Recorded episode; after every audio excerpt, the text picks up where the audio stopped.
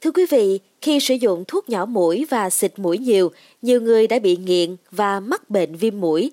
Đây không phải là do cơ địa của người bị yếu, mà chính là do tác động ngược của thuốc nhỏ mũi. Trong số podcast ngày hôm nay, mời quý thính giả hãy cùng tìm hiểu liệu tác động ngược này là gì và nên dùng thuốc nhỏ mũi như thế nào là phù hợp quý vị nhé. Thưa quý vị, mới đây, bệnh nhân Nguyễn Xuân T, 12 tuổi ở Giáp Bát, Hà Nội, nặng 67 kg. Mẹ cháu nói cháu bị ngạt mũi và đã phải sử dụng tới vài trăm lọ nhỏ mũi trong một thời gian dài và cảm thấy nghiện. Đến nỗi là gần như lúc nào cũng phải đem theo bên mình, thỉnh thoảng lại lấy ra nhỏ mũi. Khi nội soi, bác sĩ nhận thấy niêm mạc mũi đã bị quá phát, có chỉ định đốt để làm nhỏ cuốn mũi và nạo VA. Sau một tuần, T mới thở lại được bình thường. Tương tự như tê, nhiều người bệnh khi bị nghẹt mũi, viêm mũi dị ứng, viêm xoang, thấy khó chịu là tự ra nhà thuốc và được nhân viên bán cho thuốc nhỏ mũi hoặc xịt mũi, thường được hiểu là thuốc chữa ngạt mũi, chảy mũi. Dùng thuốc nhỏ hay xịt, người bệnh thấy rất dễ chịu vì cảm nhận được tức thời sự thông mũi.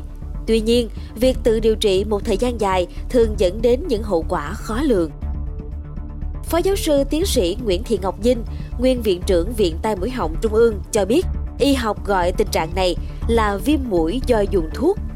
Viêm mũi do thuốc là tình trạng viêm mũi do sử dụng thuốc nhỏ mũi trong một thời gian dài. Thuốc nhỏ mũi, ngoại trừ nước muối sinh lý, chỉ dùng tạm thời để chữa triệu chứng ngạt mũi, sổ mũi, viêm mũi xoang. Các loại thuốc này có tác dụng co mạch, có thể duy trì trong vài giờ, nên bệnh nhân thường thấy dễ chịu sau khi xịt. Nhưng sau khi dùng thuốc này thời gian lâu hoặc nhiều lần, không những không giảm ngạt mũi mà còn ngạt nặng hơn trước khi dùng thuốc. Nguyên nhân là vì thuốc giảm tính đàn hồi của mạch máu trong niêm mạc mũi, làm hư hệ thống màng nhầy, lông chuyển, nên sự đáp ứng của mũi đối với thuốc ngày càng giảm, tạo nên bệnh viêm mũi do thuốc, ngạt mũi kéo dài. Như vậy, sau mỗi lần nhỏ thuốc, thời gian ngày càng ngắn lại, số lần nhỏ thuốc ngày càng tăng, gây nên vòng luẩn quẩn tai hại. Bà Dinh nhấn mạnh rằng vì vậy mà không nên tự ý dùng thuốc khi chưa hiểu rõ tác dụng của thuốc. Đừng để bạn và người thân vô tình trở thành nạn nhân hay nô lệ của dược phẩm chỉ vì thiếu hiểu biết. Không nên sử dụng thuốc kéo dài. Số lần sử dụng đều không nên quá lạm dụng. Thường mỗi ngày nhỏ 3 tới 4 lần, mỗi lần 1 đến 3 giọt mỗi bên. Thời gian dùng thuốc mỗi đợt không nên quá một tuần. Phó giáo sư Dinh khuyến cáo muốn ngăn ngừa tình trạng nghiện thuốc nhỏ mũi nên tránh sử dụng chúng một cách bừa bãi hoặc hạn chế sử dụng chúng. Nếu bị ngạt mũi thì trong ngày đầu tiên cố gắng đừng đụng tới thuốc nhỏ mũi. Thay vào đó thì nên nghỉ ngơi và uống trà nóng. Một khi bạn sử dụng thuốc nhỏ mũi và xịt mũi là bạn có thể sẽ bị nghiện.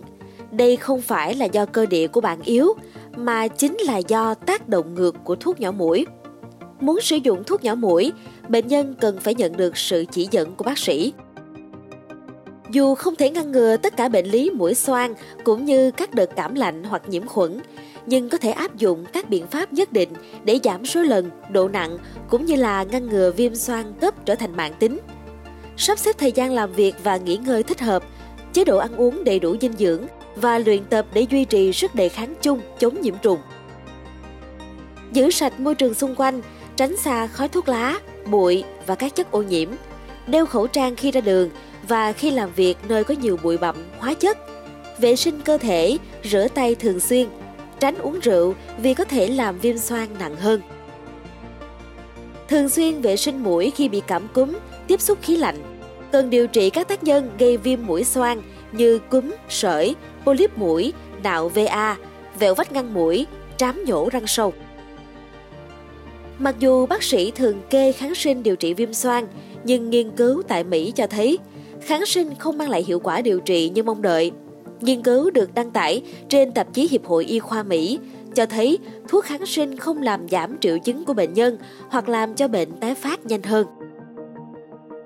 Tiến sĩ Gabot và các đồng nghiệp đã sử dụng hướng dẫn chính thức của nhà nước để theo dõi bệnh nhân viêm xoang.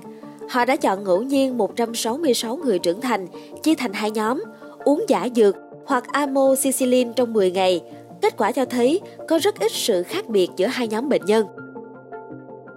Sau 7 ngày dùng thuốc mới có chút ít sự tiến triển theo hướng tích cực từ nhóm dùng kháng sinh và rồi lại biến mất ở 3 ngày tiếp theo. Sau 10 ngày, 78% người dùng thuốc kháng sinh và 80% những người được điều trị bằng giả dược cho biết họ cảm thấy tốt hơn rất nhiều hoặc không còn có triệu chứng. Tiến sĩ Anthony Joe, một chuyên gia về bệnh truyền nhiễm tại Đại học British Columbia ở Vancouver, Canada cho biết, chưa đến 2% các bệnh nhiễm trùng xoang là do vi khuẩn. Hầu hết các trường hợp là do virus và phần lớn không cần tới thuốc kháng sinh. Tiến sĩ Joe cho rằng thuốc kháng sinh đã bị lạm dụng, do đó cần phải thận trọng hơn trong việc điều trị và cần phải sửa khuyến nghị. Mong là với số podcast ngày hôm nay đã mang đến cho quý thính giả những thông tin bổ ích xoay quanh việc dùng thuốc nhỏ mũi như thế nào là phù hợp. Đừng quên theo dõi để tiếp tục đồng hành với podcast Báo Tuổi Trẻ trong những số phát sóng lần sau. Xin chào tạm biệt và hẹn gặp lại!